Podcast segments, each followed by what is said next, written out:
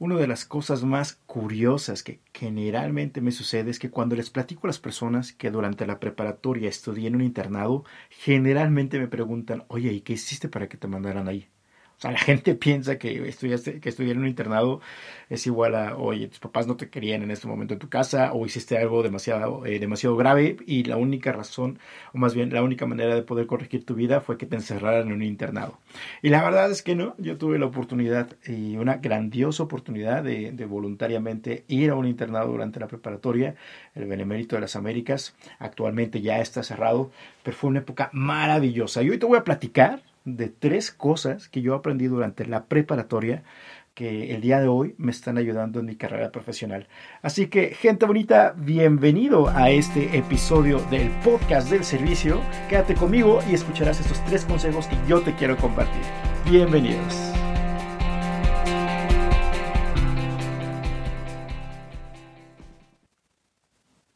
Muy buenos días, muy buenas tardes o muy buenas noches. No sé a qué hora estés escuchando este episodio, pero la verdad es que te quiero agradecer que tengas la oportunidad de echarle un oído a este episodio. Yo te voy a compartir, esas son tres cosas personales. Para nada son tres reglas de vida, para nada son tres reglas del éxito, solo son cosas que yo aprendí durante una época maravillosa de la preparatoria. Generalmente la adolescencia suele ser una época de bastante estrés para los papás. Eh, las personas cambiamos, eh, se despiertan tus emociones, se despierta eh, gran parte de, la persona que serás el resto de tu vida y que se construyó con las, eh, con las bases de los primeros años de, educación, tanto en casa como en la escuela. Y, y finalmente vas dándole forma y materia a, a esta persona maravillosa en la que te convertirás. Eh, sin duda que también tomamos decisiones que podrían afectar a lo largo de nuestras vidas y de repente pudiéramos llegar a sentir una carga de estrés tan grande que ni siquiera sabíamos que era estrés. Por ejemplo, ahora yo entiendo, cuando yo estaba en la preparatoria, em, yo sabía perfectamente a qué me iba a dedicar. O sea, yo sabía que iba a ser médico y que toda la vida iba a ser médico y ya tenía bien planeado mi, mi, mi, plan de vida, ya sabía que iba a salir de la preparatoria, iba a entrar a la universidad, iba a ser médico, iba a estudiar una especialidad. Y de repente, cuando entro a la universidad y me doy cuenta que me, me apanica la sangre y que me da miedo y que me desmayo y etcétera, entonces entro en un conflicto de changos. ¿Y ahora qué voy a hacer en este momento de mi vida? Yo no sé, o sea, no sabía en ese momento qué iba a hacer. Si eh, viendo hacia atrás y, viendo todos estos años de, de, carrera, de trabajo y de las cosas que, que he tenido el privilegio de, hacer, de lograr y en los proyectos en los que he trabajado, me doy cuenta que una de las cosas más grandiosas que, que, me ha pasado en la vida es justo haber estado en este, en este internado. Em, yo estaba súper chavitito antes de entrar a la preparatoria cuando me platicaron acerca de este internado Benemérito de las Américas, se encontraba al norte de la Ciudad de México. Hoy es un centro de capacitación misional de, la Iglesia de Jesucristo de los Santos de los Últimos Días, pero en ese momento era un centro educativo, era una preparatoria.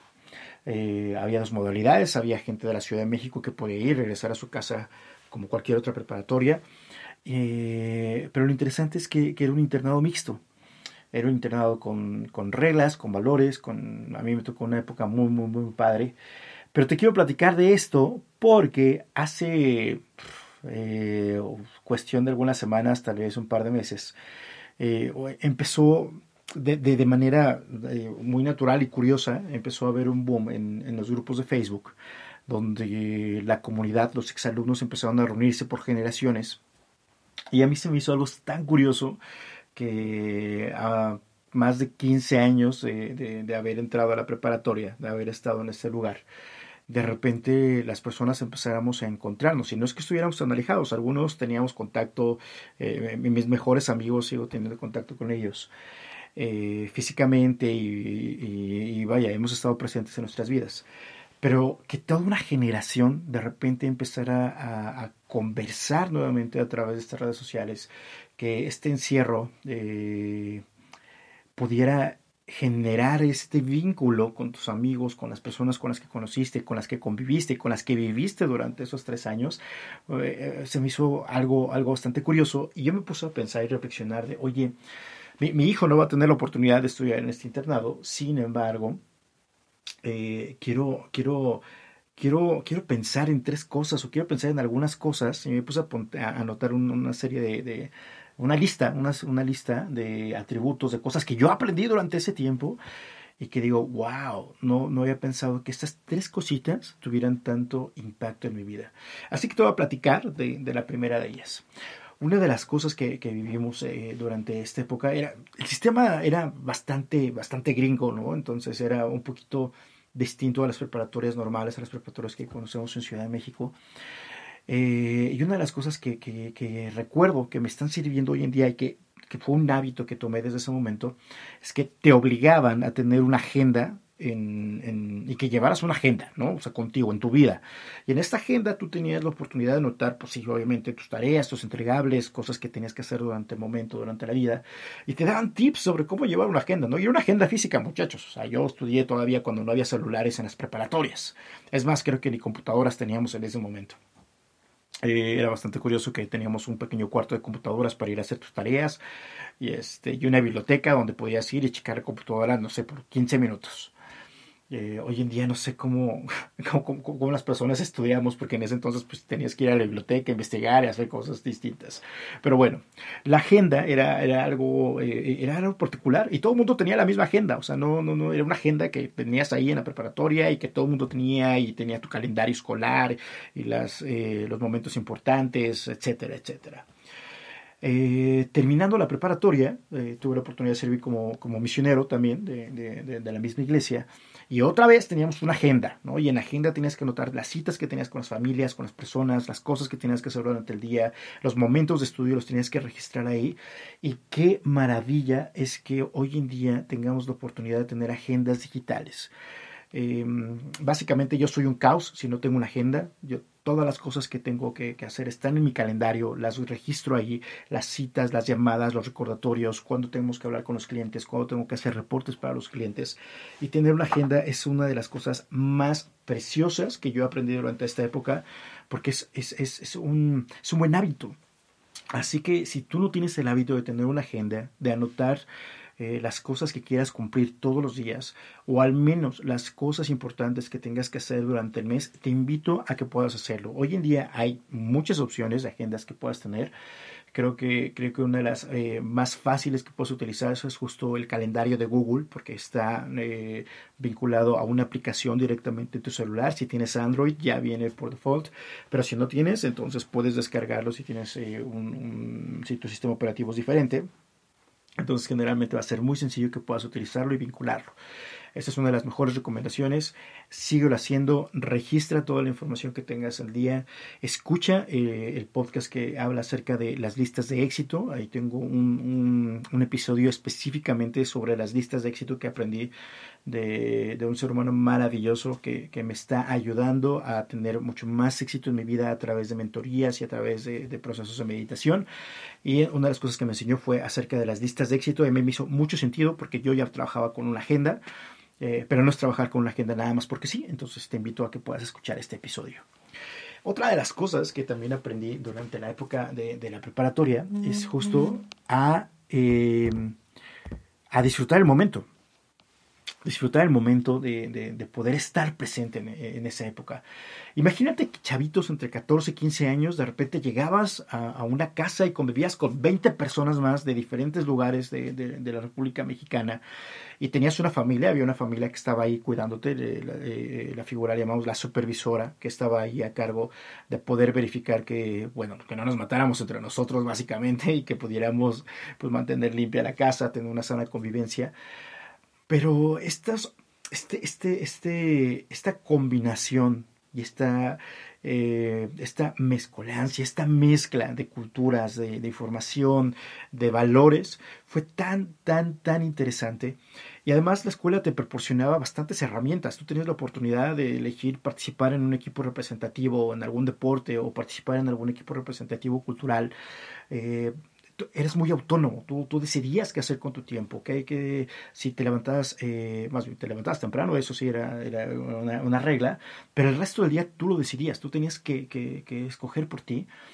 Y una de las cosas más padres que, que, que, puedo recordar de esa época es que yo disfrutaba mucho lo que hacía. En, en la mañana levantábamos, hacíamos, eh, hacíamos un devocional todos juntos, eh, limpiábamos eh, la casa y después salías a hacer tus cosas. Eh, tenías la oportunidad de trabajar ahí mismo tuve la oportunidad de trabajar en, en varios lugares allí eh, participar en, en, grupos representativos, eh, había un coro, un ballet folclórico, entonces tú decidías qué hacer y, la, y, lo más importante es que podías estar presente, o sea, no había ninguna otra cosa, no había nada más que quitar tu atención que estar presente en el momento con las personas con las que estabas trabajando. Y eso me lleva justo al tip número tres o las cosas número tres que yo aprendí y que, que me está haciendo súper feliz en ese momento y que tiene que ver con las redes de contacto. Disfrutar el momento significaba que estabas presente para las personas. Hoy pareciera que, es bastante ridículo que en ese momento, una de las cosas que más te acongojaba era con qué persona vas a, a ir a uno de los bailes del día viernes o con quién vas a ir a disfrutar el partido y de repente tenías un grupito de amigos que pasaban los meses, los años y seguías estando con ellos, o parecía una decisión bastante importante en qué casa o en qué departamento te ibas a quedar en el siguiente año, o qué es lo que ibas a estudiar al final, al salir de la, eh, de la preparatoria. Pero tener redes de contacto fue una de las cosas que yo no sabía y me estoy dando cuenta que aprendí justo en ese momento aprender a vivir con las personas correctas en ese momento y que la esencia de tu ser, la esencia de, ti como ser humano, tuviera la oportunidad de desarrollarse. Hoy en día, hoy me doy cuenta a través de estos grupos de Facebook que, que muchos de, de, las personas han mantenido la misma esencia, siguen siendo esencialmente las mismas personas con los mismos sueños y con la misma capacidad de bondad, de amor, de servicio, es, padrísimo ver cómo se reunieron eh, durante esta época y formaron hasta un comité de, oye, este, tenemos una responsabilidad hacia las personas que fuimos parte de la generación. Y si hay alguien que la está pasando muy mal porque se quedó sin chamba, se quedó sin su fuente de negocio, pues podemos ayudarles y a lo mejor hacer un fondo entre nosotros, crear un comité para ayudar a los demás. Se me hizo una cosa increíble y padrísima. Eh, y hoy en día tienes la oportunidad de tener redes de contacto, hacer networking a través de las personas que conocen. Entonces, tener a la mano una fuerte red de contactos es increíblemente poderoso para lanzar tu negocio. Si estás pensando en iniciar un negocio en este momento, es una buena oportunidad, pero voltea a ver tus redes de contactos. Es una de las cosas que yo aprendí en ese momento y que agradezco haber estado en, en una institución eh, como la que cursamos, porque justo me muestra que, que hay personas que aún a la distancia están ahí para poder servir y para poder ayudar y me dio este compromiso a mí también de, oye, ¿qué puedo hacer yo por los demás? ¿Cómo puedo servir yo a otras personas? Así que estas son tres de las cosas, tengo un chorro de, de, cosas que anoté, pero yo quise compartirte el día de hoy estas tres cositas de manera muy personal que puedan servirte, que puedas tomarlos. Otra vez, uno, tener una agenda, llevar una agenda en la mano, y con esto hablo también de las listas de éxito. Dos, aprender a disfrutar el momento con las personas con las cuales estás conviviendo. Tú no sabes el día de mañana cómo va a cambiar la vida y qué es lo que va a suceder, como lo que está pasando ahorita en este grupo de Facebook de, de los exalumnos de esta generación que sin saber si, si te caía bien, si no te caía bien, hoy es un momento de reír, de ayudar y de apoyar también a pesar de, de estar a la distancia, de vivir momentos difíciles. Y tres, que tiene que ver con el punto anterior, tener una red de contactos, construir una red de contactos, saber quiénes son las personas que están a tu alrededor y que en algún momento pueden ayudarte o bien a quién tú puedes ayudar a través de esta red de contactos. Así que espero que hayas disfrutado de estos tres eh, consejos. Platícame, platícame si alguno de estos te hace totalmente sentido o también si no estás de acuerdo con alguno de ellos, me encantará escuchar el por qué. Sígueme por favor en redes sociales. En Twitter estoy como arroba el Josué Navarro, ahí puedes escucharme o también puedes eh, contactarme a través de las redes de abrazo.mx. Así que muy bien, te deseo que tengas un excelente día o un excelente final del día que puedas seguir creciendo y más importante que tu negocio, tu vida, tu familia puedan también seguir creciendo. Mi nombre es Josué Navarro y esto fue el podcast del servicio. Que tengas un excelente día.